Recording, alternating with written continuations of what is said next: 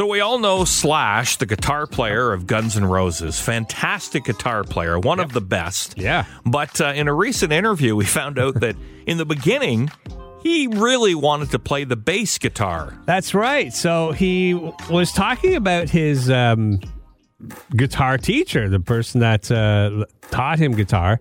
And yeah, he did go into it wanting to learn how to play the bass, but then he watched his uh, teacher play a Cream song.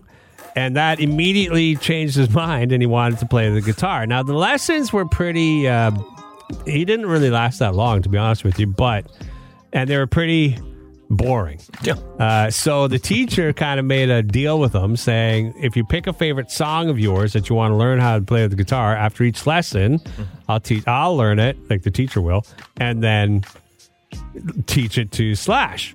And so that's what he did.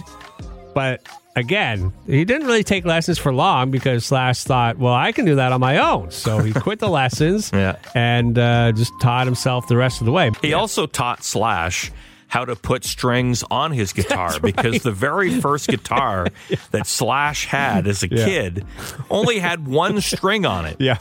So when he went for the lesson, the guitar teacher showed him how to put the other five strings on the guitar. The first time you put strings on a guitar and you start to crank it up, you're afraid that it's going to snap.